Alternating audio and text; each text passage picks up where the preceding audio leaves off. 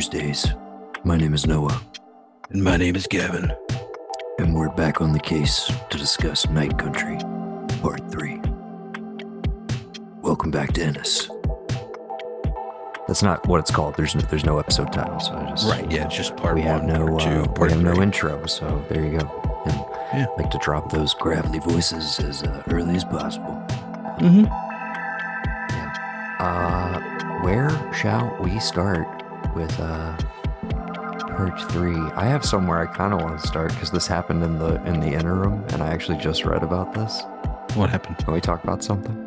Sure. I want to get your get your opinion, uh, just from the top, the tippy top. Uh, this is from Pajiba.com, article by Mhm. Dustin Rowles, uh, and the headline: uh, True Detective creator Nic Pizzolatto doesn't appear to be a fan of Night Country.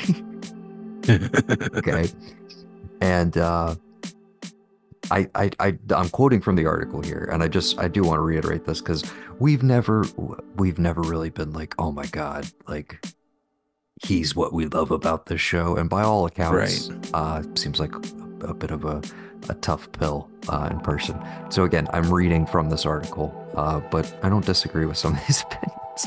The rumors about Nic Pizzolatto's behavior over the course of his career have not been flattering. He's been known to be insufferable and a pretentious douchebag. so much so that the friction between the writer and HBO may be the reason why he's no longer involved with the series, and why he also ended up negotiating an early exit from his FX deal. I didn't even know he had an FX deal. Kind of seems to have disappeared post season three.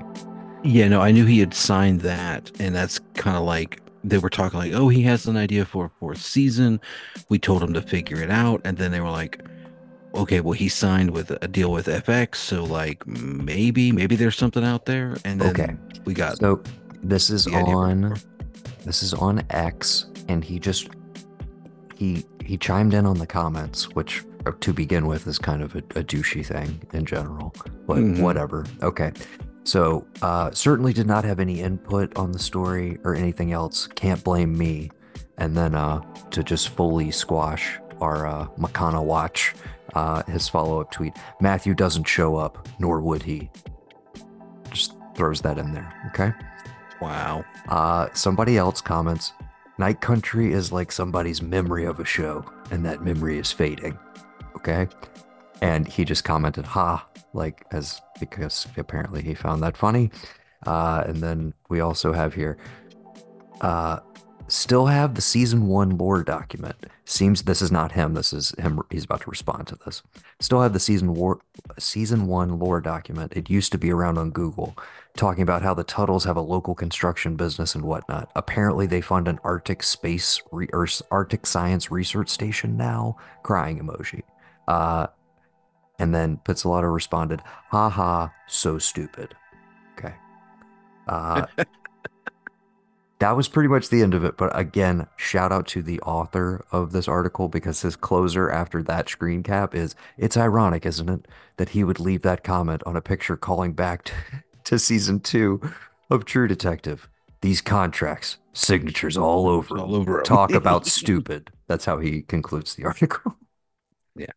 Uh, so yeah, Nic P. Uh, throwing shade after I, I dude my personal opinion i'm like obviously it's your baby whatever the show went beyond even in the first season it was like a war of wills between him and fukunaga who is Mhm. also not a good dude who's kind of a piece of shit in real life. I don't know if you ever saw any of those things that came out in the last two years.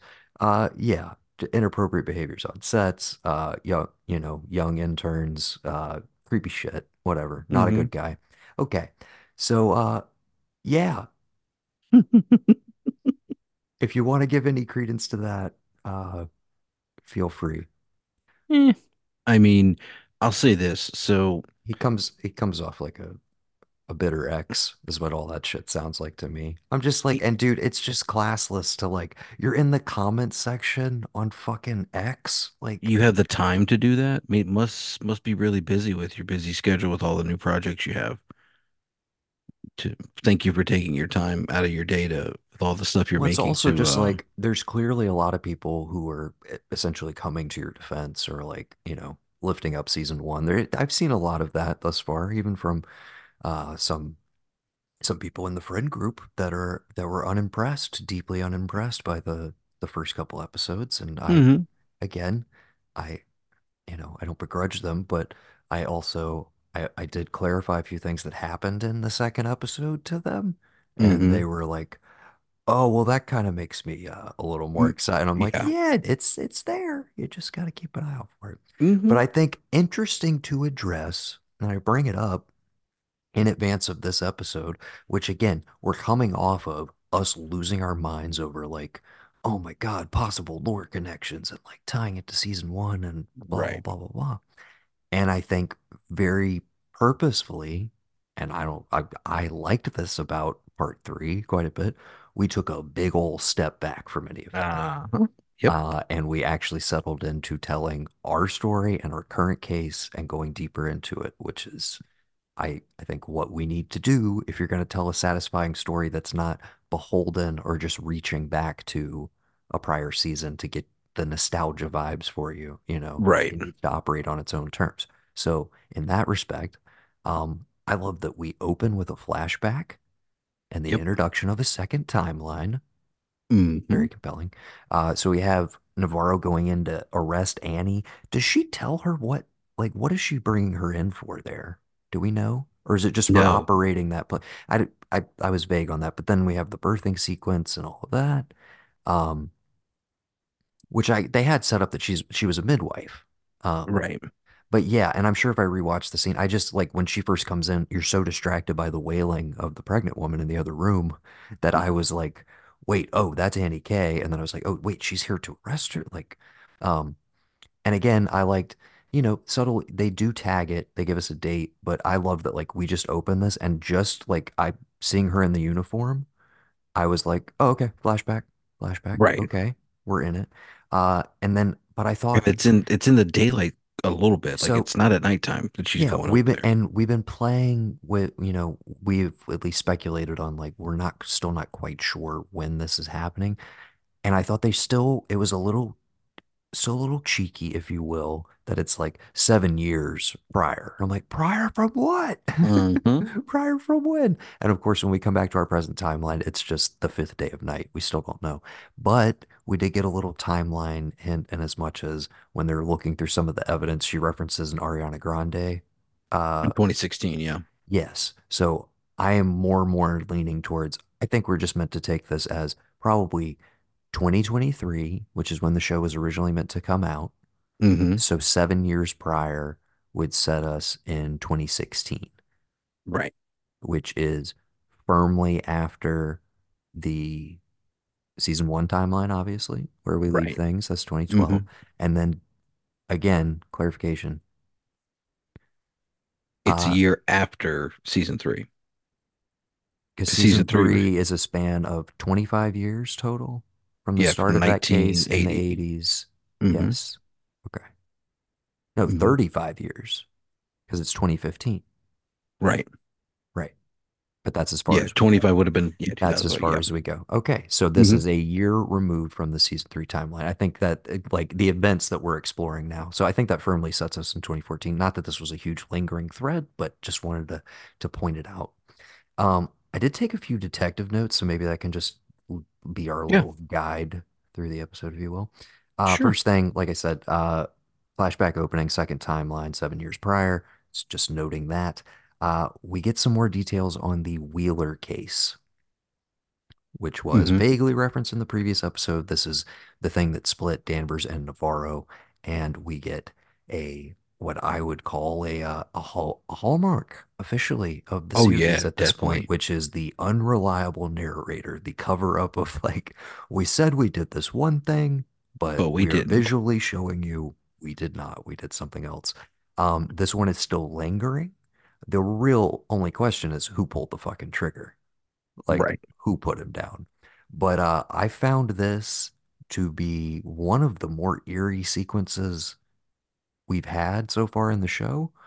Um, and of course, it is a moment that is not supernatural at all.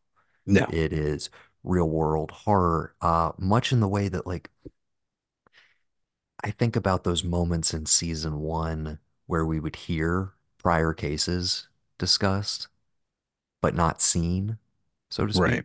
And then later, when we get to the present timeline there in season one, and Marty, uh, or Rust is asking Marty, like, what made you finally, you know, kick out? And we get the, the, uh, sorry for everybody listening, the baby in the microwave sequence, which hmm does cut to, you know, you see it uh, Right. finally. Whereas a lot of the stuff that Rust is referencing uh, earlier in this in the show, you don't see. Um, but I thought this was one of the more arresting, like taking us back to a mo- the look on that dude's face and like the the whistle. That was genuinely like that was that was creepy. That was Yeah. fucking that was 100%, and got me in a very short amount of time. You know, you get uh, I also want to say I've I've heard some I've heard a lot of shade thrown at Lady Jodie Foster, and I don't appreciate any of it. And I hope this is an episode that maybe shuts some people up. This scene in particular, where she closes the door and like lays all this out to Prior, I want to just hmm talk about like the range. I'll t I'll highlight three scenes right here, and I'm just like, shh, literally haters, like shut shut the fuck up. Right. Take your hat off, boy. That's an actress. That's Yeah, an that's an actress. Um, but no, it's this scene. It's the scene where they go and reinvestigate the uh the girl who does hair, who hmm lied about knowing Clark and Annie were together.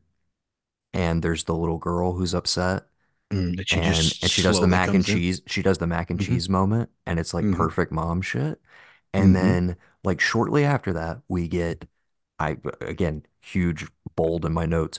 We finally get our two detectives in a fucking car for an extended chat. Right. That's all I want. That's all I want hmm from this show is fucking two, you know, very different personalities just button heads in a car. So again, we get the incredible recollection, the like unreliable narrator lying to Prior about what happened there. Great sequence. We get the the mom instinct coming in with the kid, and it's like she is uh, like a bitch to pretty much every adult in her life, but every time we see her interact with children, she is like she's a saint basically. And you're like, Hmm. oh Could fuck. Yeah. could that have something to do with what maybe she doesn't have? Yeah. A I mean, I flashback? Something we saw what crawling at her in the dark 100%. earlier? Absolutely.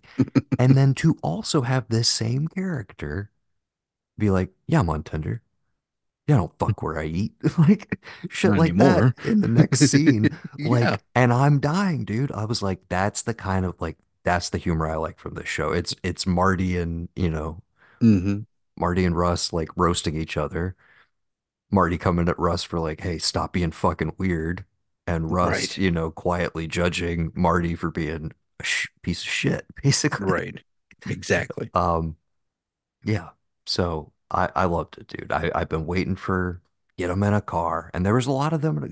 They were driving all over the fucking place this whole Yeah. episode. To the point that when they got the call about the dude being awake, I was like, wow. And Becky was like, what? I was like, lights and sirens, huh? And she's, and I was like, because you know, all that traffic out there, they got to get through. Yeah, It's I did have that. I did have that thought because I was like, yeah, they roll. I was like, I like that they roll into the encampment where they go and find. uh This is Oliver, right? The guy from the bu- Used to be. the opening. Yeah. Well, no, He's he's the, not, right? So I thought he was our hunter in the, Well, no, no, no, no. That's what I'm saying. The dude they're out there to meet is hmm Oliver, who was the engineer hmm or worked on the electrical department or something there and left shortly before or after After, Annie's after Annie, murder. yeah, Okay. after her But murder. when they go out to this encampment, the hmm guy, the two guys who come up hmm to like kind of like, hey, what the fuck are you out here for? Like, you know, you got any Was it the, jurisdiction out here? The dude on the left, that is our hunter from the opening. oh, okay. I got you. I, I thought 100%. it was, okay. Yes, but no, that confirms for me. I don't think he had anything to do with Tsalal, and I think I was just confusing another indigenous person in the Tsalal crew with that guy. Right. No, yeah, he Um, wasn't. Yeah, he and I don't think we were meant to think that they were tied together. But that is the second appearance of that guy, which I thought was significant. But no, hmm the the dude that they go and speak to, who's like basically, don't come in here, I'm gonna, I'm gonna blow you away. Right. And I don't know. How did you take his reaction to they're all dead? When he asked specifically about the one dude, and they're like, "Well, no, he's alive, but like he's not, you know, like we can't, you can't talk to him or Oh yeah, like he that." did reference, is it Lund, I think? Yeah, Lund, Yeah. and So it um, seems like maybe, you know, he wasn't friends with all of them, but he had like a buddy or two that he interacted with. Okay. right, and just the idea that it's like, okay, you are an engineer, so like that's snowfall, small feat, but then like whatever happens, you leave, and now you're just out here.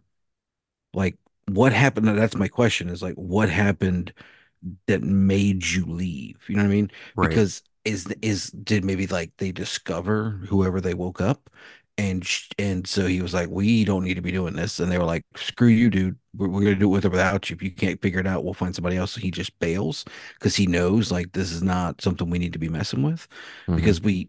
I mean, as much as I want to say like she is Annie K, like I think she's somebody completely different. I don't think it's I mean, there's the implication by the end of this episode that she could fucking be Navarro's mom for all we know. exactly. And and So yeah. and So again, how much she is a, you know, supernatural force, if you will, or, you know, or is she an idea that gets right. supplanted in your head and slowly drives you mad, which again, I almost like more if that's kind of where we're headed because that is the true that's the true Lovecraftian horror or oh my God, dude. The car scene with the two of them Yeah. when uh when Danvers is just like, I don't go in for any of that. The fact that she said cosmic shit, I was just like, dude, hell yeah. Yes. But she was like, I don't go in for that cosmic shit, that Chupalupa. She's like, Are you trying to say Like Chalupa? Are you Chupa. trying to say Chupacabra? Like, Yeah.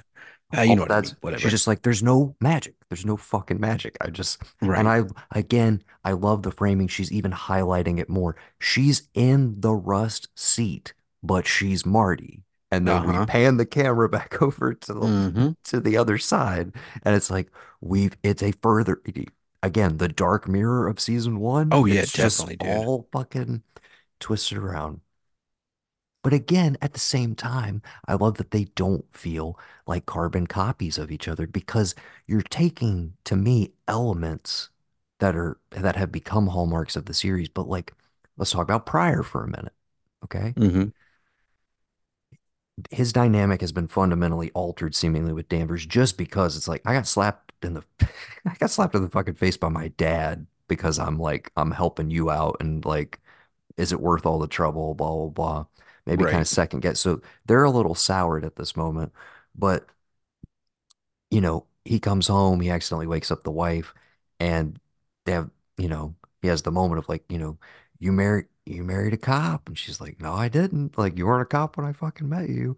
And it very much felt like I was like, oh, this is Marty. And uh, I, Exactly. forgive me, I forget Michelle Monaghan's uh, character name, but it's 100% just we're right back to that, you know, almost more traditional, the thing you expect from the detective genre, which is just like, oh, the job's, you know, the job's too much, blah, blah, blah. Right.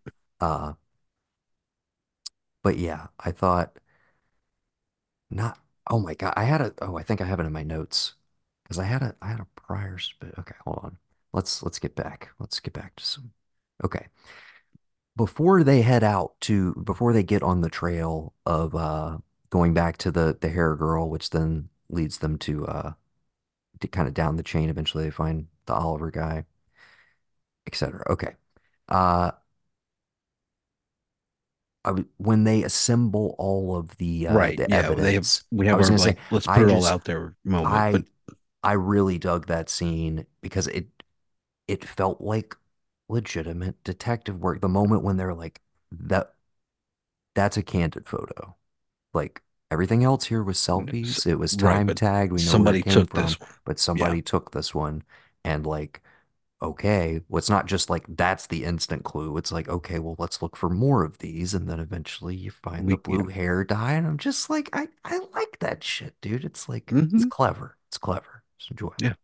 And again, it's showing like they're they're smart, dude, you know. There, hmm she's got she's got an eye for detail. She may be a complete wreck as a person, but Danvers is a pretty fucking smart detective when she can focus thing, on it. The thing I think is interesting is that thus far, to me, we have not really seen her like pre this.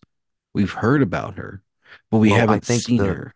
and And we've I, mean we see her in the seven year timeline, the the flashback in this, and I think and we've seen her in the brief flashback of like dancing with the husband uh-huh. to to, to uh or it wasn't to Twist and Shout, it was just something else. Uh, but Twist and Shout was playing with the kid. You know, Uh, yeah, it was something else, but it was um you're right. but yeah, Yeah, so but no, but Oh, sorry, I didn't mean to cut you off. Go ahead. no, no, no, that's my thing. Is like I think it's interesting that like we have her in this mode and it's like Yeah, man, she's just she's bucking anything that will, you know, that can't run away fast enough, you know? Like it's all that. So I'm interested to see coming forward when we get to these flashbacks, is she like nicer, you know, is she the mom type figure the entire time? Is, is she as gruff around the edges? Because it's like that to me is going to be like the ultimate. Like anybody who has anything to say about her or the performance is going to be like, she spent all this time in all these episodes making you be like, man, this she's kind of eh. She made you feel like you wanted to hate on her, but then here we go, the last two, three episodes, whatever, and she's just killing it because you see these flashbacks of like her being truly like happy, really good at like what she was doing in her job thus far. And then like what are the effects of the the case that they're lying about? And then like the aftermath of that. How has that turned her into like this gruff and obviously what happens to her husband and possibly other child, you know, whatever, like whatever that event is, like how is that going to morph her and what are we going to see you know, in the flashbacks of how she was, like that performance, and then like And there's there seems like there's kind of this deep-seated dislike of her, and she also seems to have this baked-in rejection of the Inupiaq culture that's there. But the hmm way all of them look at her, it's it's like there's some further implication. And I don't like I don't mean to draw this as a comparison, but I don't I don't know if it's like, you know, an interracial dating sort of thing. Oh no, no, yeah, totally. I get that you have right. Like they're all yeah, looking at him the like you, you that's the got vibe this get. guy, right? Yeah, Because that's the thing I noticed. Like when when she does show up to the um the thing for the the the thing that they're all at, and the the um child who's been born, stillborn. right, Yeah. it's all women. hmm You know, there's no men there, and it's it's one of these things of like you is that a predominant thing? Because I mean that that is a predominant thing in like a, a reservation dogs, different native culture, hmm you know, inland, not in the ice, all that. But at the core, native culture that is predominantly women, you know. And I think that's the key here. On top of everything, is like, yes, this is written by women, you know, or, or a woman, and like showing all this stuff, but at the same time, it's kind of commenting on the idea of like again, like we've said, the first season, it's Black Mirror or Dark Mirror is going to be like all female and like driven by that. And there's this whole just like the idea that she, who is not one of them, managed to like, I don't know if they would look at her as like, a, I don't want to say white devil, but like they look at her as like you're that white lady cop that got with this one, you know, guy that maybe all of us are like, oh, we the whole community loved. He was a great guy. He got with you, and what happened? He's not here anymore. We don't know exactly why, you know, but he's not here anymore. So there's just that little bit of disdain that they all know who she is, not just for being a cop, but because they know who she was involved with, who she was married to. And that just is ultimately going to have her pegged as this thing. And I feel like that may have even informed like what happened moving forward. Like we don't necessarily know when that event happened with her. So does that event with her ex-husband and the child, does that happen and then we deal with Annie K? And so like she's dealing with the fallout and stigma from whatever happens to that. That sours her. That's why she doesn't want to pursue the Annie K thing because it's like we we know who did this. It was sent as a message like, what do you want me to do? You know? But we also know that like I don't think she shows up until after that happens, right? Because she shows up after that Annie K thing and um Navarro tries to get her to reopen it and she just doesn't want to deal with it. So I don't I don't know how that's going to play, but I'm I'm interested to see where that moves forward. What exactly are we not seeing with um the ex-husband or, or her husband, you know, former husband and and and uh I'm assuming it's her own child. I wouldn't assume that it was another or and that could even be it too, is the fact that it's like maybe it was stepdad with two kids and she was like that and for whatever reason father and son or father and whatever was are gone i'm assuming died in some kind of accident based off of the whole dui thing in the first one but That's like what we're assuming, yeah. yeah but it's like so here's that and it's like okay you come to town you maybe get this guy to leave his wife or like whatever happens she divorces or like he never had a you know his wife is already dead he gets with you and then bam he's gone and you're still hanging on like you know Maybe ticking maybe his wife is another missing woman or another hmm murdered woman potentially. Because the also right the introduction of like Navarro's mom and that whole backstory where it's just like all we know is she was murdered. It's like suddenly the Annie K thing is like even further deepened because it's like this is clearly what made her become a cop in the first place exactly was the yeah murder of well, of a woman, an unsolved murder presumably. Well, she hmm she literally says they never caught him. Um, going back to the meeting with the hairstylist again we get a little detail on the tattoo. I thought this was significant because, again, in an episode that is not giving these like huge lore tie-ins, right getting thematic threads that are, you know, I think organically tying a lot of the seasons together.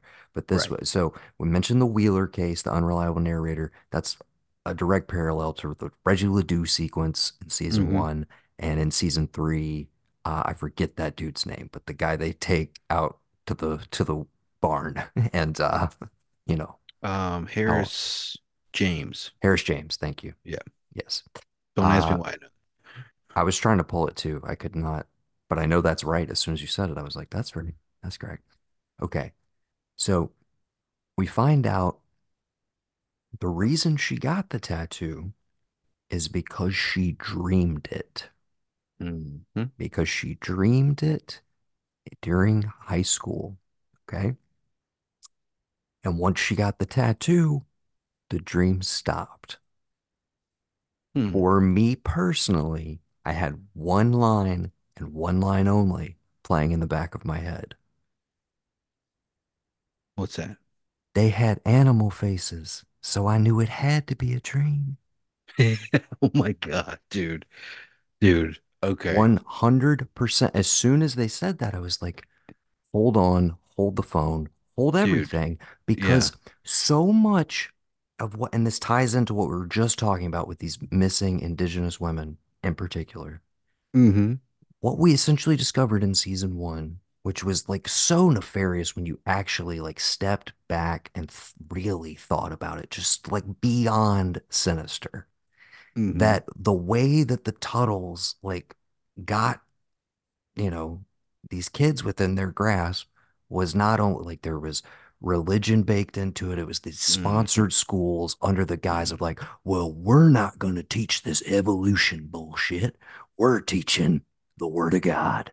And hmm like in that guise, they basically farmed out a bunch of kids for their pedophile ring. Okay. hmm Like beyond upsetting. Okay. But I could not get over the fact that again in that sequence we or when Rust catches up with that character yeah. uh you know it's like yeah they were drugging us and that's an element with the kids that Ledoux and his uh Dewall accomplices have. And it's like, yeah, the idea that like, and that's an echo of season three as well, where the girl had been given fucking lithium, like Mm-hmm. slow dosed, like most of her young life, so that she did in fact think all this shit was a dream. because And well so and I'm just sitting there going like, the spiral is in her head because perhaps I'm just speculating, but like she was targeted as a kid. Again, we've set up that like these like kids go missing, women go missing, it's not investigated. Like murders happen, people disappear out here, you know. They just kind of walk off into space. As Navarro mentions, like, you ever want to just, you ever just feel like you just want to fucking disappear? And I'm like, I don't know. And by the time we get to the end of this episode, like the shit that's happening with her, dude, I, I don't know. hmm But yeah, it immediate, but that that reference to she dreamed it, I was just like, is it a repressed memory kind of thing cropping up where she has been like, oh, this has to be a dream. My image of the spiral or whatever. It's like, no, you've you've seen that. You've seen that before in childhood. It's like a repressed memory sort of thing. Right. And it's somehow in like, you know, naming it, claiming it sort of thing. She gets the tattoo, you know, It no she doesn't has have power she doesn't Right. have the association with it. So this like this thought of, oh, she was wrapped up in it, like as in like into it or like seduced by it, so to speak hmm the Crooked Spiral, the Cult of Carcosa, whatever we want to call it. Um, I'm like off of that trail. You know, it seems like it was a it, it had a different significance to her given what we learned about the, you know, it being a dream. Right. Yeah. No. It, or I mean, you or you're just you're you're Mr. It could be she got the.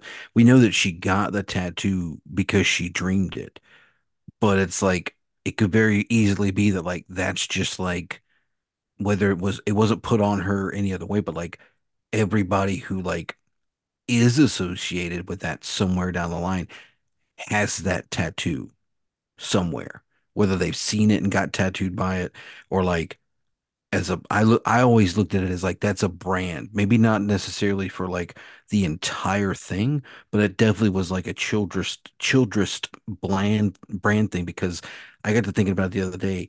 If you look at like how old he is when they find him in season one at the end, you got to believe that like that dude was like all that shit happened to him as a child. Oh, 100%. he was on a like he was on a tape somewhere or an eight millimeter film or something like that back in the day. Mm, And Presumably Reggie and Dewall for all we know. Like, yeah, yeah. You know, and now it was like, okay, this is what they were indoctrinated with. So as they're growing up, it's like, well, this is naturally what we're gonna do.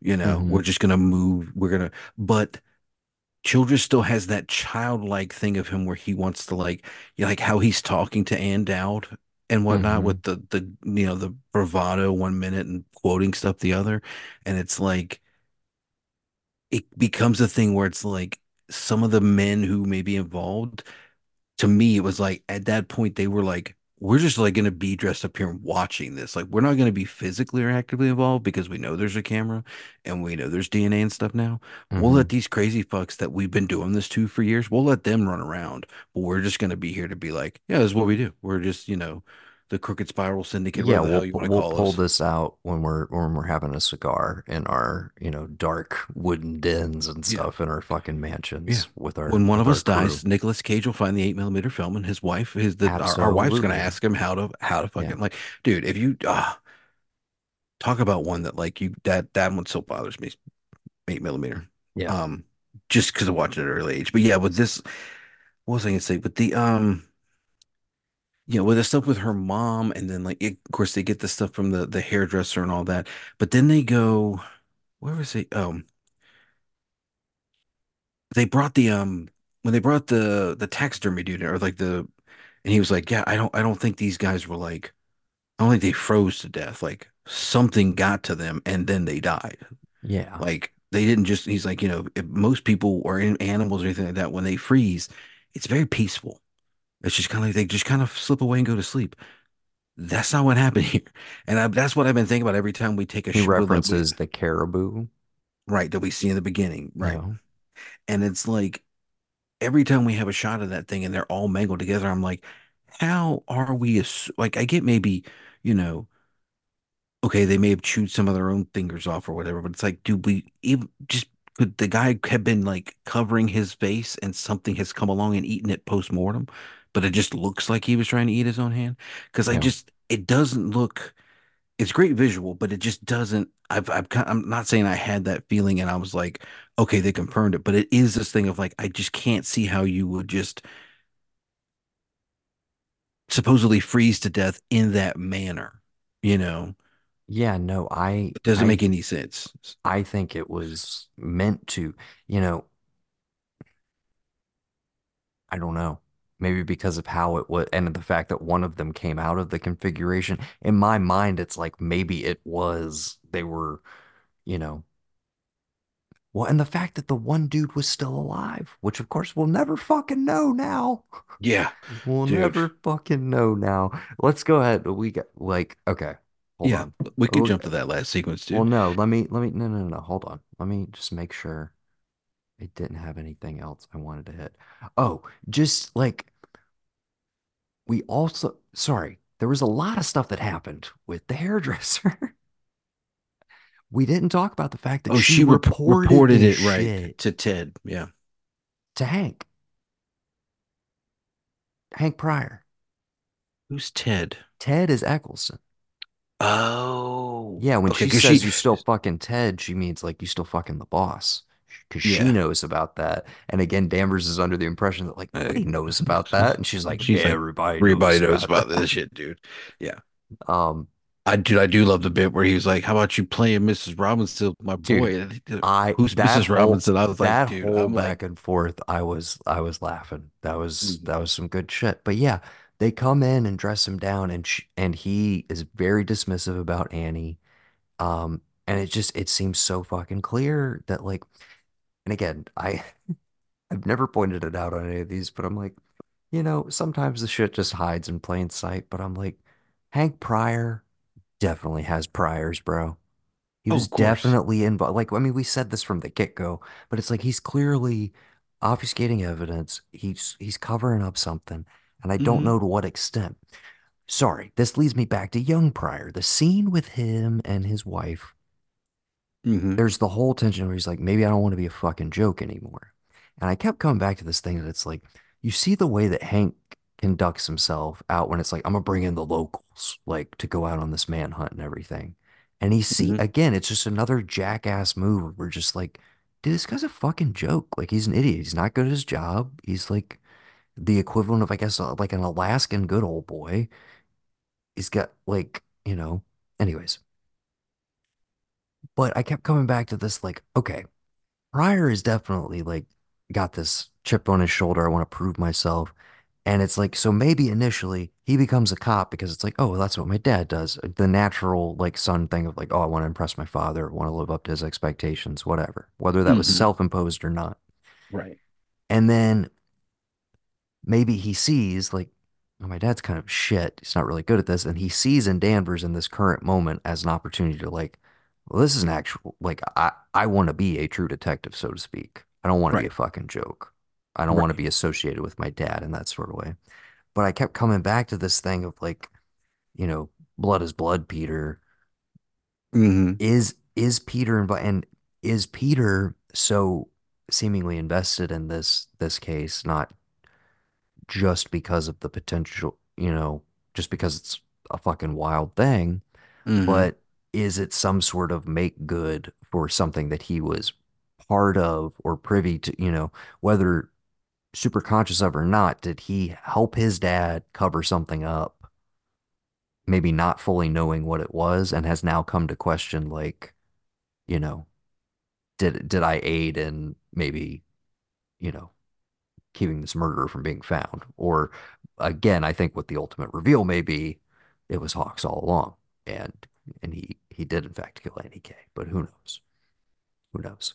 But I'm just it further that that like oh I gotta prove it mentality coming out with the wife, and again the weird thing with the son in the first episode where he was just like oh shit call back there what was the name of the the finger lady the creepy finger like the myth that the grandmother tells the kid about Uh, We got to um, go back to that scene because is that not the name that Lund says at the end of this episode? I didn't catch him saying a name, but yeah, yeah, no, the He says uh, like Tol Tolmuk or something. Tulamuk or whatever. Yeah, yeah, yeah, yeah. It's got to be. Yeah, Is we need to go back and watch that scene. But I was because I Danvers I is Danvers is giving her like it's it's that night when Danvers goes to his house after like making him stay out, right? So she hears the grandmother tell him that, tell the boy that story, right? Danvers does not hear it. No. Oh, I thought the. Pri Prior hmm Prior comes home and he finds that picture Oh yeah, yeah, yeah, yeah. Okay. which of course again tie into to season one. hmm with Marty's daughter drawing the picture that we never hear. It's just, you know, it's just referenced. But um, so Mm-hmm. again, we're just, you know, we're drawing the parallels. But uh yeah, and then the wife tells Prior about that. I want to go back and revisit that scene for sure. Um, but yeah, I was like, oh, is she is she the one that's awake potentially? Hmm. So yeah, anything else you wanted to hit before that that finale? Because I feel like that final scene is going to be very divisive. Hmm. Um, I'm trying to think. I still feel like it's, or yeah, anything you want to hit. Hmm. I think Oh, that's we did pretty get much. the, oh, excuse me, we got the two moments with Navarro isolated out on the ice, very purposefully isolated on the ice. There's the early one before she gets the call about her sister, I believe, where she throws the orange and the orange comes back to her, very shining-esque, obviously, moment with hmm Danny and the ball. Um, Right. so there's that, but it's very quickly interrupted by she gets a call on the phone. So it's like, you know, we move away from that. That's the first first instance. And then there's another time later on where she's back out like looking, investigating. Presumably they're still looking for Clark, but she's in like a different area. And she slips Hits her uh head. on the ice, hits her head, comes up, and she's presumably like back in the Middle East, Flashback. we think. But then we're mixing the imagery because what seems to be Danvers, again, either son or stepson, hmm uh, says, "Tell mommy," and then I put I even put the subtitles on. It's obscured what what he says after that. I hmm I again, my brain wants to hear a T word. I want to hear if we're hearing like Tolmuk or whatever the excuse me sneeze. Bless Whoa, you. I don't think That's we've had one good. of those on mic in a while. Sorry. No, it's been a minute. Whoa. Uh, but yeah, so there's those two instances. We also have the moment where she goes out and talks to her sister, who's like feels like something's coming after her. she's kind of losing it a little bit. She's having some maybe suicidal ideation. And the third and final one is the hammer blow at the end of this, where it's like Navarro, this whole, it's almost like she kind of starts the series open to this side of her culture, but still maybe a little more practical, if you will. And it's like the meeting with Rose opens her up a little bit. And there's still this sense of like, well, I got my shit together. Like, mentally speaking, but like, you know, I, I am concerned about my sister. My mom had issues, et cetera, et cetera. But we've slowly threaded in with like with the polar bear moment in episode one. The hearing she, you know, she hears she's awake, you hmm know? And and we have established like weird shit happens out here. It's kind of a known thing, at least it's presumably in the indigenous community that like, yeah, you just see shit sometimes. Like weird vibes, spirits, you know. We're at the edge of the world, weird shit happens. And you hmm either accept it or you don't. But I feel like you're you're kind of meant to be actively questioning, and I think it plays with it in an interesting way, this final moment, but because it's very much it's strictly from her perspective. Danvers is pulled away. There's like the locals fighting in the uh in the front of the hospital. hmm And then we get a straight up I I was thinking Pet Sematary. Like the tone of voice and everything. I was picturing dude that uh you know, Oh yeah, yeah, yeah. I could see that. That makes just sense. that that, that vibe is what I was getting. And a little bit of uh a show we were a little mixed on, but still had a fun time. You remember The Outsider? Yeah. Yeah. a little, you know, let's get a little bit of that vibe, but we get essentially like a possession scene. And it's hmm like your mom's waiting for you. And okay, you're like, and then points at her somewhere to the way the mom was pointing in the flashback, which I think we got in episode two. It's a Yes. flashback to her and her sister. Uh, Yeah, because her mom looked And like she was going through a weird exorcism thing yes. that time too. And then he, you know, seizes essentially and dies. And Right. that's it. So we got one word out of him essentially. And again, a private moment with Navarro that again, I think you can approach as like, you know, again, I think if you have a natural aversion to like you didn't want it to tip supernatural, you're going to use this as ammunition to be like, oh man, I hate that they did that shit. That was some horror movie bullshit. Like I didn't like that stuff. Right. But I think the thread of like those two prior moments in the episode, Navarro is on a a journey, if you will, or if you want to look at it this way, she's mentally breaking down. This shit, the unexplainable nature of it, she's trying to wrap her head around it and she's not able to. And something else is trying to maybe guide her, but she may not be fully open to that yet, you know? Um, I don't know. I think we're in a very interesting space, and that's before we get to the very final moment of this episode, which is it was just tossed away earlier, but uh, hmm you know, Danvers tells Prior like, "Hey, just just figure it out. Just unlock Annie's phone." It's like, "You're Yeah. 30, you can do this. You know what you're doing. Please And do I'm this. sorry, when they establish that he's 30, I'm I'm 33 myself. When they establish that he's 30 and then he's like, "Who's Mrs. Robinson?" I was like, "What the fuck, man?" Like, Seriously? come on. I was like, funny joke made me laugh, but like, ser you never watched The fucking Graduate, dude? What's wrong with you? All right. I think I watched The Graduate when I was like 10. Or no, I would have been 12. It was whenever Garden State came out because it was like the, the graduate for a new generation. And I was like, what's the graduate? I knew what the graduate was before that. I was a big, big Right. Mike Nichols guy. Just just making a joke. Um, anyways, uh yeah, okay, excuse me. So they cracked the phone. Dude, were you I mean, what'd you think of this video, man? Again, I it's just, it's just a hint, but I'm sorry. I see an ice tunnel and it's like I think I found it and I'm just like, yo, you find you find a portal girl? yeah. Did you, did you find a did you find a portal of the ancient ones? Yeah. Is there a tentacle about to drag you? Like, is that what we hear you screaming at the end of the episode?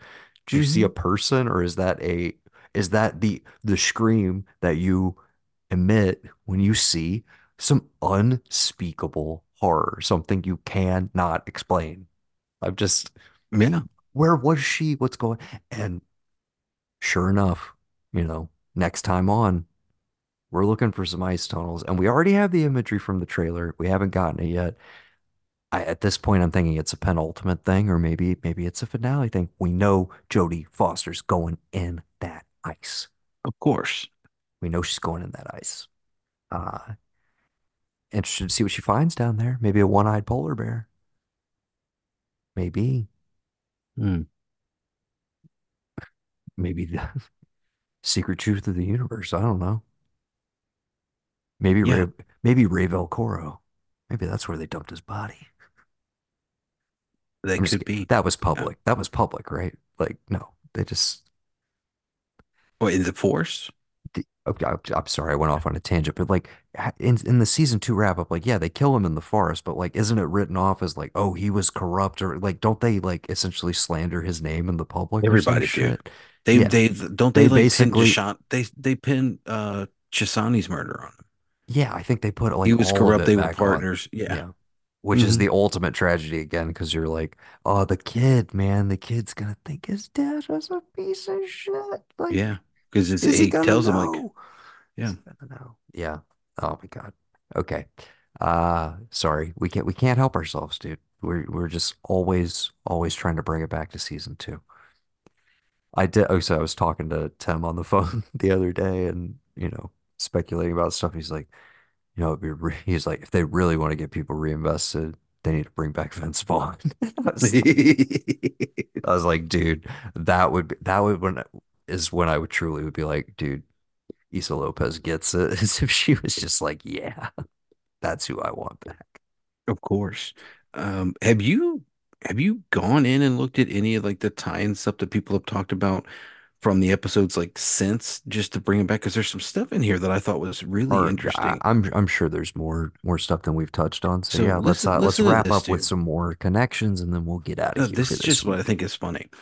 Is interesting actually. So this is from a Vanity Fair article talking about the part one of, of Night Country, and it says the show's first episode begins with a stark epigraph, for we do not know what beast the night dreams when its hour grows too long for even God to be awake. And it says the text is attributed to Hildred Castaigne, a name that might be familiar to True Detective season one diehards. Hildred is the protagonist of the short story The bound in King Robert in W. Yellow. Yep. Yeah, The King in Yellow. Yeah. Um, and then it's like it says more specifically, Hildred is a unreliable narrator of a story called the uh the Repairer of Reputations. He's an illusional figure who believes himself to be the heir of a royal dynasty that descends from the stars and is driven mad in part by reading the fictional play, also titled The Yellow King. Sorian's in confessing to two murders, followed by an editor's note. Simply reads, Mr. Castaigne died yesterday in the asylum for the criminally insane. That line opens all of all of Night Country. Um, what what what was said, and it's just I I'd never I needed I I should have gone back and watched these. I should also note. I don't know if it's noted in that article. I've I've heard this tidbit. The the cooler thing about it, that hmm quote is She not from. it. Yeah, Yeah, exactly. she wrote Lisa it. Yeah, yeah. Lopez just hmm wrote it and was like, "I need a cool quote to open it. I know this is what I wanted to say, so hmm fuck it." And I'm then she's it like. "I'm Yeah. going to attribute it to this person because this will totally like people will be on the train from episode one that like, oh, I'm doing it. I'm doing it." I am playing in playing in those waters, hmm playing in the cosmos, actually, is how we should put it.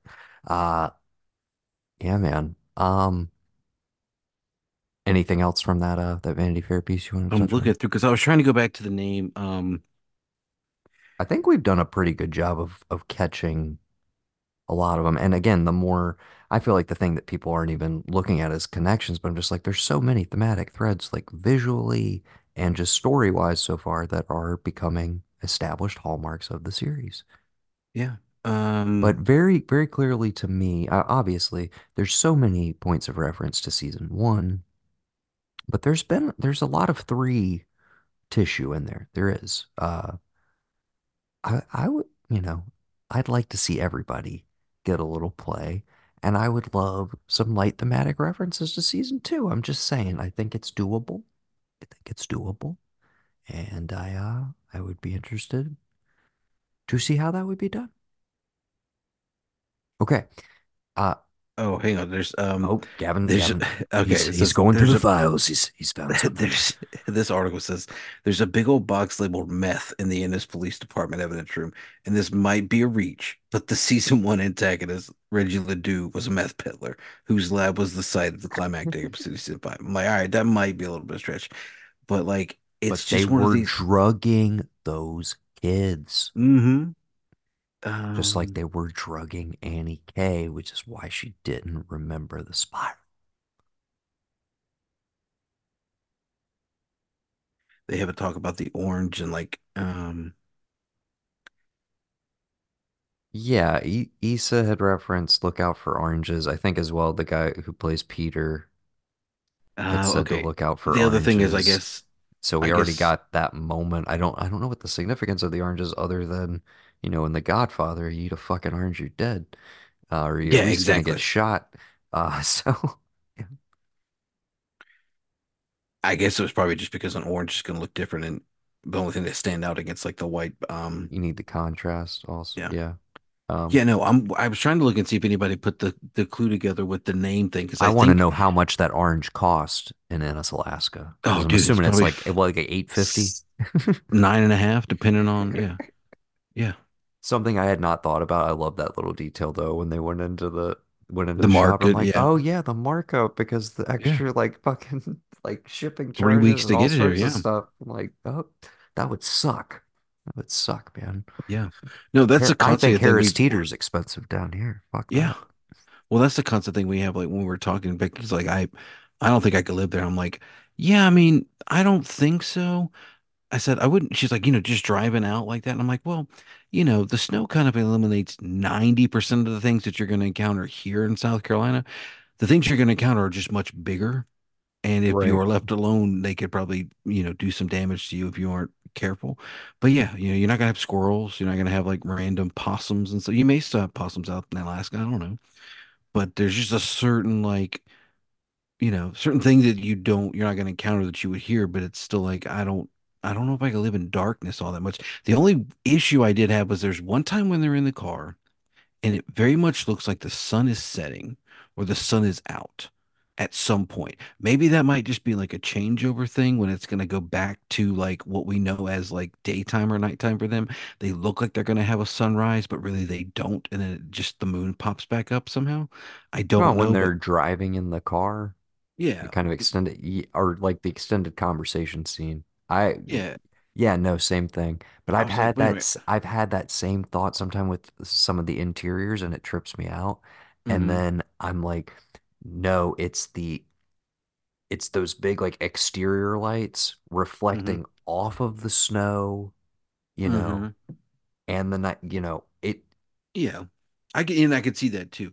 But it just, I, you know, in not in they've trying been to pretty listen to what they're consistent about it. I, it would be wild if we all of a sudden spotted one where it's like, oh, did you guys forget to color correct this? Like, right, yeah, and again, that could be it. It's like I'm I'm paying attention to what they're saying and they're how they're, you know, just learning what you can about them back and forth with everything. And so it's like I'm listening, but I'm also paying attention to the background. I'm like, are they supposed to be in daytime? We're in the present day.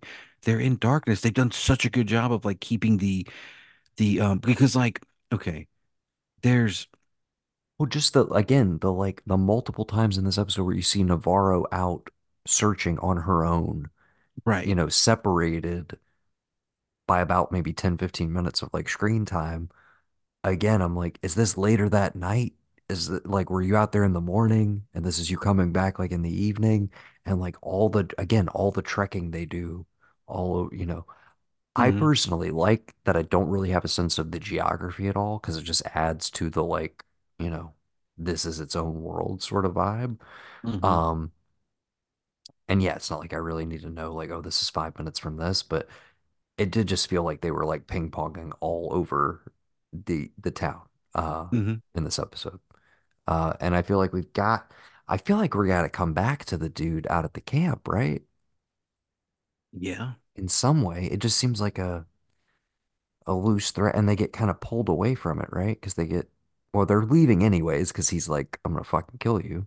But But that's also that's interesting you but say they that do too, get pulled to the hospital almost immediately. well, it is it's interesting you say that they get pulled away to do something else because and like okay, you asked me what I thought of them when it's like, oh, he's alive, whatever. Is that the questioning of a man who's like, oh, my friends are still alive? Or is that a guy like, oh, I didn't get him? I thought I got them all, yeah. you know? So that's interesting that you talk about just you saying, oh, they get pulled away from it. I think I didn't recognize him, Marty.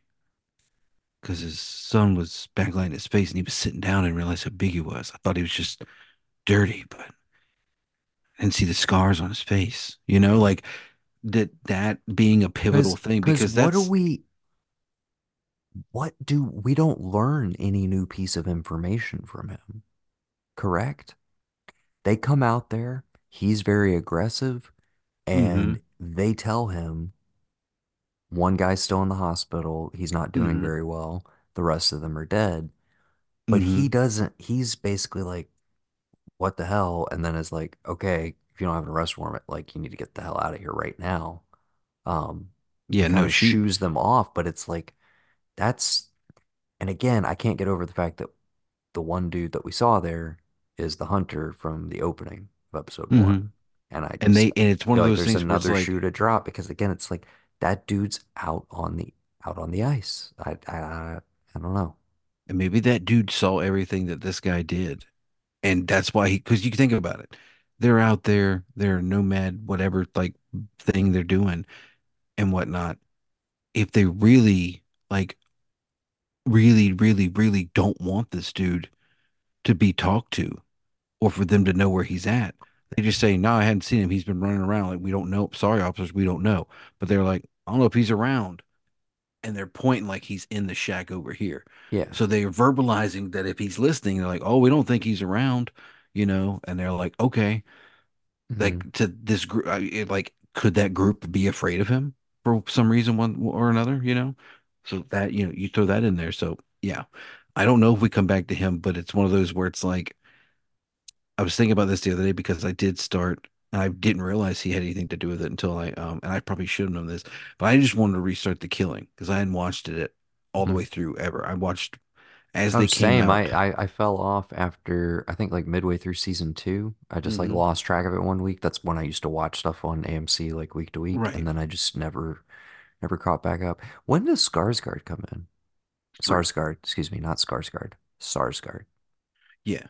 He comes In in in three, you said? I always wanted to make time for that one. So Dude, it's so it's it's good. yeah, maybe I'll go And back. then and then you know they got the fourth season from Netflix when they ended three on a cliffhanger. Oh, So yeah, there's another yeah, there's a whole it Okay. it takes place at a military academy. It's still them? Two of them, yep. And it does have ties back into the case with Sarsgaard because Sarsgaard is like the case that made her go crazy and go into the asylum or go into gets you know had to go into a mental health facility for a little bit. Okay. So, but like I saw the Pizzolatto wrote on a couple episodes. hmm So, but they and I kept as I'm watching through season one, I'm like, they are fucking throwing every goddamn red herring you can think of at you in the first four or five episodes. Oh, it The was kid, I'm, the and teenagers and all that different stuff. this is you know? something that never like fully, it didn't, it coalesced in retrospect because I think I chronologically, I definitely saw the first season of The Killing prior. But Right, uh when I finally did do all of Twin Peaks, which at that right. point was just seasons one and two, I was like, hmm oh, literally, The Killing is Twin Peaks, but no fun. Like, take Right. all the fun out of Twin The gritty, Peaks. the That's gritty The real, Killing. I was the like, gritty that's real version literally of The it. Yeah. Killing. Um, Yeah. who who killed Rosie Larsen, right? Right. Didn't quite have the staying power of who killed fucking Laura Palmer. Sorry. They do, but just their whole ad campaign for that season, I just, it had, you know, I didn't think of it at the time because I didn't have the Twin Peaks association, but like if you Me were neither. if you were a television fan of a certain age, you probably were like, look at these fucking idiots trying to like recapture the magic. Like you're really that's your ad campaign? That's your whole ad campaign is who killed Rosie Larsen. I don't know. But I loved that first season. I thought it was uh, phenomenal. And that was our introduction to not only Kinnaman, but uh Mireille Enos for me as well, who's Yeah. phenomenal. Um, yeah. Okay. And then we had the Rocketeer in there. I was happy about that. So yeah, check out check out The Killing if you're still in those vibes. We we vouch for multiple seasons Available on. AMC Plus. Yet another Um, plug for AMC Plus. and while you're over there, check out Monsieur Spade, which aired uh, episode three tonight. I will be catching up with that tomorrow. Very much looking forward to it. I have heard, I have not seen this yet, but I've heard that Monsieur Spade might have a vague supernatural element that is going Hmm. to rear its head. So all these true detective naysayers, it can't exist in your detective fiction. It's okay. Yeah. Um, uh, more more to come on that. I just I saw it vaguely referenced in an article and I was like, wait, what? I haven't none of that has started yet. So maybe that's happening tonight. I'm curious. Hmm. Uh Well, it's just interesting that like if you look, I mean, I feel like if you if you're looking at like pulp novels or pulp magazines and stuff in the late tens and twenties into the thirties, and when you're getting like the classic like true detective like magazines and stuff, and like the stuff that seems to be always referenced in like serial killers, like oh, I watched, I read these books when I was little, and like they had women on the cover and tied up and all, you know, like right. those are like right next to like the Lovecraft's cosmic horror. And like if you read Lovecraft, there are a lot of them that are like they aren't quote unquote like detectives, but they read like I don't know what it is that propelled me to do this thing, but I felt some unearthly call to investigate what was going on here. So I had to travel through the woods into this Yeah, idyllic, it's you it's know, it's it's writers or yeah, professors, scientists, like yeah.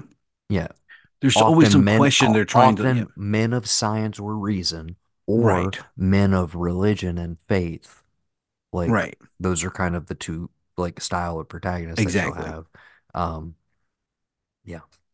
And uh we should go deeper uh at some point into we we always reference it as Lovecraft, but like the the King in Yellow mythology and all of that, like all of that predates him. Like it's influ it's stuff that he picked up and ran with and like Right. built out more of the lore of, but like it has been I love that the all of this lore, so to speak, has been an ongoing conversation between different hmm fantasy and sci-fi writers like over decades and decades, where it's like people add to it, people change things. The mythos is ever, you know, evolving and changing, and there are no rules to it, which is why it is Right. the perfect thing to incorporate into your show because nobody's holding you to, oh, well, these are the rules of Carcosa. You know what I'm saying? hmm even in the way it's presented in the text, we don't know. We don't fucking know, you know? A lot of it, and that's that's where the beauty lies, is the the you know, the vagueness, and that's where that's where the madness comes in, is like hmm you want to be able to like, what's going on here? And you can't always do that. So No. uh I love that we're fully swimming in those waters, especially at the end of this. I I know not everybody's gonna go for possessed body talking to a detective on an episode of True Detective. I didn't bother it. Guess who talks to Velcoro in episode two of True Detective season two? Excuse me, episode three of True Detective season two. His his dead dad in a very No. No. ghostly No. No. like No. No. His dad is alive at that point. no He's talking to his dad in a dream when he gets shot, but he me. go he Oh, does Fred he Ward is still alive. You are Fred Ward is 100%. Yeah See, Fred Ward this is I yeah it's been it's but that been a minute. But right but no. that still But is he's having a dream-like that is sequence fair that is Farrell in a total dream space. Like that's prior to the the Travis Cole dance in episode one right which I reference as the most Lynchian thing in the history of the show. The other most Lynchian thing is that scene at the top of episode three with telegraphing the entire show That definitely feels like you are all of a sudden, you're like, is this the equivalent of like, is this Nic Pizzolatto's Red Room? Like, is this his? the bar that he's sitting in Yes, is this the equivalent of the in the in between space where we go to to navigate these things? right Um, yeah, dude. I'm like with the show. the show has always played and I, I just I don't I don't like this thing that I keep hearing people come in with just like why are they shoving all this shit into it? I'm like it's still walking a line. hmm Nothing has nothing has said if you you know if you don't believe in spirits and ghosts and supernatural horror whatever you want to call it then you then you're wrong. Like nothing has said that hmm throughout all of the show. And I don't I truly I don't think it's ever gonna like tip its hand one way or the other. That's that's where the show has always lived at to a hmm certain extent. Some seasons more than others and some elements more than others. But I just I'm white lines in the middle of the I road worst place to drive I don't I don't know why I feel the need to defend it. It should be enough to just be like, hey, I'm I'm fucking enjoying it. We're enjoying it. We're having a blast hmm talking about it week to week. But I there's a a little bit of it does feel somewhat unfounded. I feel like people are going out of their way to find things to nitpick and talk shit about the show. Again, I part of me just it's wants to just say because she's a woman dude that's all. I mean, it is there. I'm sorry. There is an inherent, there does seem to be a true, like, inherent amount of sexism in the more public discourse. The critics seem to love this shit, but the audience reaction, it's hard not to see some of this couched in just like a, a good bit of misogyny of just fucking dude bros on your various social media outlets who are like, it's not fucking Rust Cole. It's not dark enough. It's not narcissistic. Why are all these women around? Why are you showing me birthing sequences? Why are you showing me indigenous women? Like, why? And I'm just like, like they feel it's being shoved down their throat or something. And I'm like, if if this stuff was only like, you know, I don't know, if it was shortchanged, that's when I would be mad at it because it would be like, well, why are we setting it in this setting if we're not going to explore this culture or these people at all? right Like, what the fuck is the point of that then? And like have that's you why I'm like, I love that there's time for we get like a two and a half minute sequence when Danvers goes into again the woman who's just had the stillborn baby and that situation. It's like we just sit in it for a moment There's hmm no dialogue in that scene. There's like this like very ominous like what sounds like, you know, indigenous like folk singing. I don't I don't know how I would describe that music or hmm whatever that escalates or whatever. And I'm like, I know there will be people who watch the scene and are like, why is this here? Why is that this is interminable? What are we doing here? And I'm just like, this this is it. I don't know what to and tell you. Like this and it's people we're it's people character who building. We're we're building out the world, the environment, which is so integral to what makes a good season of True Detective is the place. It's not just what's happening there, it's the place itself. And for me, Ennis is like the most interesting setting we've had since fucking Louisiana. It just is. because what these people what you're talking about like the person you're trying to explain this to what they don't understand is like you've had this before because you have scenes in the first season where they're just driving through the bayous. They're just talking to people. Well, seems she went to that Tuttle school there, and then uh, they bust all the kids in, You forget how much see. of that Yeah, first season is very law and order, very hmm like, I gotta go talk to this guy. right. And it's just it's just so happens to be that like you're living in that because like very to me very purposefully we are we are going back to and we are we are sustainably like not sustainably we're like succinctly going back to like we're always going to be focused on like these are the victims. Yes they're all alive. Yes they may not all be dead but these are who we're talking about. This entire season is about this because this entire season, the very last shot of every episode is if you are facing domestic violence or violence being committed you against you as a woman, here is a way for you to reach out. You know, that's one thing we haven't sp- spoken about, but like that's the caveat that anchors every episode is the real life thing that's like this happens. You and I live in a state where the best thing, one of the really things you're really good at is men killing and beating women. I Mhm, just I you don't like it, don't do it. But the facts are facts. South Carolina has one of the highest rates of men killing women, when men beating women, when, men putting women like trying to take women down off of their perceived pedestal. You know, so like, yeah, it, it's prevalent whether you want to believe it or not. And it's just these one of these things where like with that scene of like going in and seeing what that does, that has nothing to do with this case on the surface. This is just a woman who like this happened to her because of the water, which I want to get back to real quick is the water's causing these things to happen to burst. You could totally, if you want to toe that line of it's all real, the Tuttle family, if you want to go there, dude bros, the Tuttle family's putting something in the water through that plant. They own it all. They got a big sprawl, baby. They got the research institution looking for portals, and they're keeping the population docile and not letting them breed again by putting stuff in the water. That's just how it is, you know? Like that's totally how you could toe that line. If you wanted to mind try try to keep it real and not tip the scales to like, no, this is totally supernatural. Well, yeah, if you pump small amounts of hallucinogens into the water supply over time, man, people might start thinking she's awake. People might start seeing some shit. Ex- exactly. Yeah. Mass You put people in, and, and, and here's the thing. Here's the thing that I don't think we've touched on that I think I, I love about this the most. You get the great line at the end of season one. It's like, I think the light's winning. The universe's natural state is darkness. You know, if it wasn't for that pesky thing that keeps rising up every morning, we would live like we are living in this show in total darkness. Maybe there'd be a moon, maybe there wouldn't, but we that's that's our natural state. So you put people in that natural state, having been used to like sunlight and like this certain like, you know, we you know, we and and and incessantly like human beings are better and like we're meant to be in the dark, you know? mhm, Like that's just how it is. It's only because we have the sun that like yeah, we'd have life from that, but like the natural state of the universe and everything is darkness. And that's where we're staying here now. And I think if you stay in darkness long enough, you you will go crazy. So it just it is what it is. But but yeah, that birthing sequence thing, we have the whole talking thing, we have the obviously that we have the, you know, Danvers gets taken away. I don't know where we're going from here.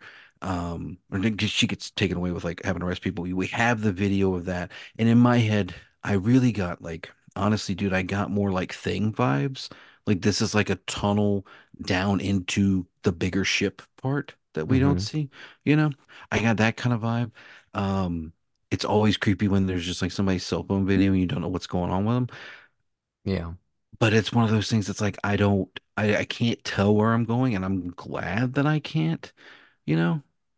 And I I'm I'm constantly because of the first season, I'm constantly always looking at like what am I gonna see here that when we get to the last episode I'm gonna be like, aha, here hmm we are, you know? Because And it's yeah, lest we forget, is it is it the end of episode one or is it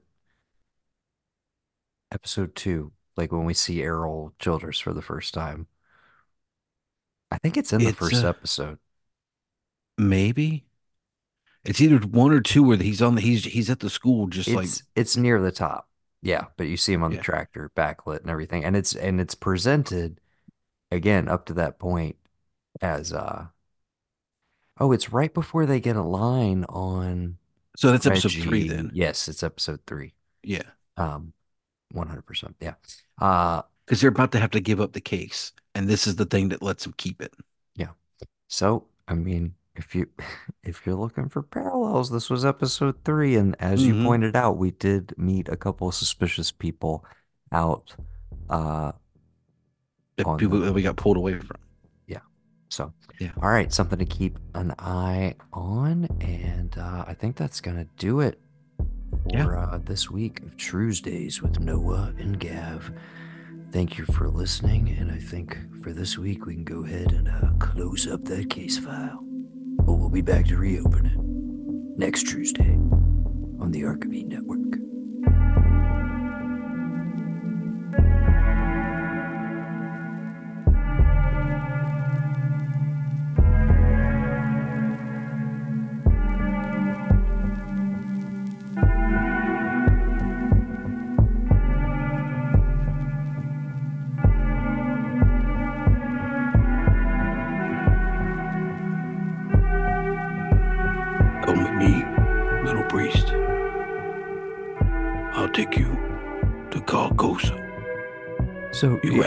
Yeah, I- Carcosa now. I know you caught it. The, Yeah. the very end of the, the next on teaser. Mm-hmm. now entering the night country. Just Yeah. like, we're, or we're all in the night country. now. Country. Yeah. like, who's saying that? What is saying that? Um, maybe they find Clark. I don't know, dude. It's so in, it, again, it's so interesting to me that I'm like, I I know there are these same people who are like, it's not season one, are gonna hear a line like that and they're like, you can't, you can't just do that. Yeah. You can't just say, you can't just make night country a thing now. It's not Carcosa. it's sort of be like, guess what, guys? It's not a real place. right. Doesn't exist. just, uh, you know, just, Yeah. Really interesting. I don't, um, It's like this joke I used to make. It's like, hey, what's that one Lovecraft book where like the guy reads that thing and then like he just like goes insane or something? Which Yeah. book is that? It's oh wait, it's all of them. It's so. I mean, it is. Again, even more respect to to Issa because I'm just like, it is really playing with fire, dude. It's playing with Mhm. fire because it's just like you're the people you're tr- you're trying to hook back in and quote unquote impress with this, with the season one references, Mm-hmm. are the same people who are gonna judge it the harshest. You know what I Right. mean? Who are Mhm. also gonna be the same people who are gonna be like, "Oh, I can't believe they're just trying. They're just fucking ripping off season one." And I'm like, "But isn't that what you want? Isn't that what you all complained about when season two wasn't exactly the same? Isn't that what like it's the same shit we've been through for two prior seasons where you guys are just like, well, it's not the first one. It's not as good as this. It's not as good as that. Like, I've heard that. I'm sorry, heard that comparison from friends and online, left and right. It's specifically in reference to the Jodie Foster performance, and I'm like, I'm sorry if we're comparing every fucking protagonist in True Detective to Rust Cole. It's that's a fucking unfair comparison. That is an mm-hmm. iconic television character of like the modern era, of the golden age of TV, whatever you want to call it. Like, he just is. Like, it, it was a place and a time. It was the reconnaissance. It was all of those things. we gotta let it go, people. like we can't compare every like if she's not blowing your mind every single second, it doesn't mean that she's not absolutely crushing it as this character. Yeah, I mean, uh, second only to this guy. Who are you showing me? You showing? Pull your camera back. Kevin Garvey, Oh, the man greatest who cop in television history, Yeah, most interesting man in the world. and his And his brother? twin brother. Is Yeah. it? Yeah. Oh man. Maybe maybe the you want to talk about playing with fire? Oh, dude, what Yo, if? D- yo, Damon, yo, Damon, fire, fire up the writers' room again. And Just be like, you know, I don't, I don't think we quite cracked it. One of the, mo- to be clear, one of the shows that ended like the most perfect that a show ever could. Like, oh yeah, of course. leftovers, like just absolute sheer brilliance. It's in my top five all time. But just yeah, he's like, I don't think we cracked it. I think I fucked it up, kind of like Lost. Uh, I'm gonna come back and do season four, and everybody's like, No, dude. no. Yeah. No, oh, you know what? But you know what I'm gonna do? I'm actually I'm gonna do a new show. Remember all the people that left? You want to know where they went? you want to? I got a I'm whole like, three I'm seasons like, of oh, just wait them. a second. Yep. Oh, Wanna- damn wanna it. know Where they went? And you want you want to know what they did? Yeah. Okay. Picture the leftovers, but for the people who left, they have to adjust. So, like you know, For, for every idiot who can't stand ambiguity comes Mhm. the what's the opposite of the leftovers? The main course. right? Yes.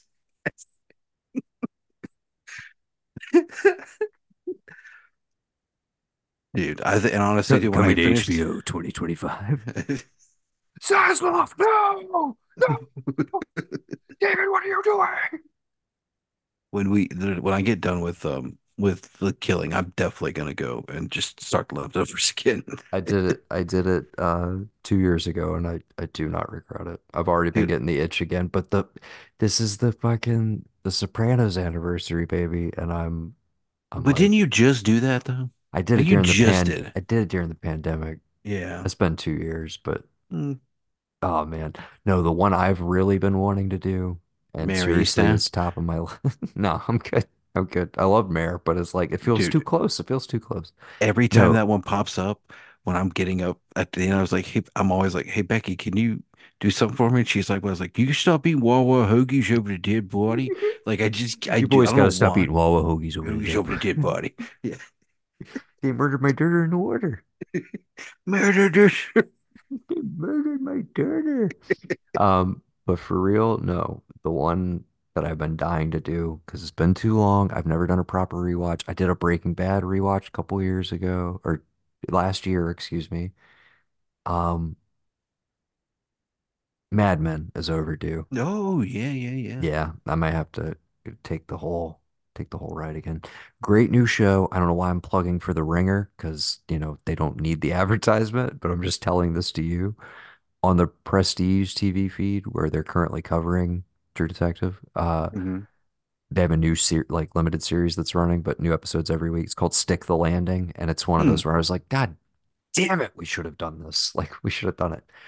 They literally are just going back through like TV TV finales. TV finale specifically, and it's dude. like, did did they nail it or not? They've done Friday Night Lights and Mad Men so far. Those are the two. I can't. I I've never. Well, I've that's what I was finish go- Friday Night that's Lights. what I was gonna say is that's the first episode. I know you never fit but I'm like, whenever you do finally finish that show, start Stick the Landing, and then yeah. But they're starting with like more modern stuff, but I think they are gonna go into like, yeah, we're gonna do the MASH finale, cheer, you know, they're they'll do sitcoms and stuff as well. It's not just the prestige dramas, but uh really, really good so far. Uh Hmm. thoroughly enjoying that. So uh yeah, you should go listen to that, brother. This is like the bonus segment, uh, like it is every week. Uh hope people enjoyed it. Uh yeah, that's it. Yeah. Happy birthday to Gavin. Oh yeah, it is my birthday today. Well, is it still? No, technically, it, was my Oh, birthday when we started. We went we went over we went over that's fine. line. We went I think we went the longest we've Over gone. the line. Yeah, I think we went the longest we've gone, which I'm sure people will be like, on on part three, Yeah, on part three, and we're like, fuck yeah, they're just gonna get progressively longer. Yeah. I'm sure, because we got more and more stuff to discuss. Uh, I just, oh my God, dude. Oh, I do want to throw this in for anybody that is still listening at this point. I just want everybody to know that I think you should leave with Tim Robinson has the Kathy Blanchard seal of approval, brother. So when I have wh- not when seen I her laugh that when I gave you that when I hard in a gave you the long time. when, when you opened your Christmas or your birthday present rather, which was a a driving crooner t-shirt, uh, and mom is like, "What is this?" And then we go to I'm like, I guess we just got to show her. Go to hmm pull up Netflix, have to re-log in. Dude, I in my head internally, I'm just like, oh man, nobody's gonna find this funny except for me and Gav. I was like, it's taken like 10 minutes to like reactivate the Netflix on there to even pull this up for them. And then to throw it on, and within the first like minute, for mom to immediately start dying and then to just it escalate, hmm that was that was one of the more recent joys of my life. That was uh that was great. My hope is that she so just glad she she found she it. just finds it just like I watched all of them because you know she'll do that. She'll be like, "Oh, you know, I did just tell you. Yeah. Like, I watched all that. Uh, I think you should leave show. Like, If mom starts dropping, I think you should leave references. I'm going to lose my shit. no, I got your shirt from was it Dan Flowers? Dan Flashes. Dan Flashes. I can't want to say flowers. Yeah, Yeah. Dan Flashes. We gotta show her that one, dude. She oh, she would love it. So you should, I'm gonna show her is it? sloppy What is it? steaks, The and I'm shop? Is it the shops at the Vista or the Hills? What is it yeah, called? I'm gonna show her sloppy steaks and just be like, tell Noah I want one. Just text Noah and tell him next time I get I, he cooks, I want a sloppy steak. Just want to- She and dude, I mean, like she she loves Steven Yeun. You gotta show her the. Did you use too small a square? Yes, dude. Why don't you eat the receipt then? If you like the gift, why don't you eat it? I'm the coolest guy here now. I used to be an ant. Like I used to be a real piece of shit. You know, it's just All right, that be this baby's judging me. Yeah, we gotta end this. dude, it's so just say, funny. Oh, and that's We really don't know what's going on in we We really whatever- know very little. little. God, Oh my god! All right, brother. genius. What a genius. All right, Indeed, love you. love you too. Stopping the recording.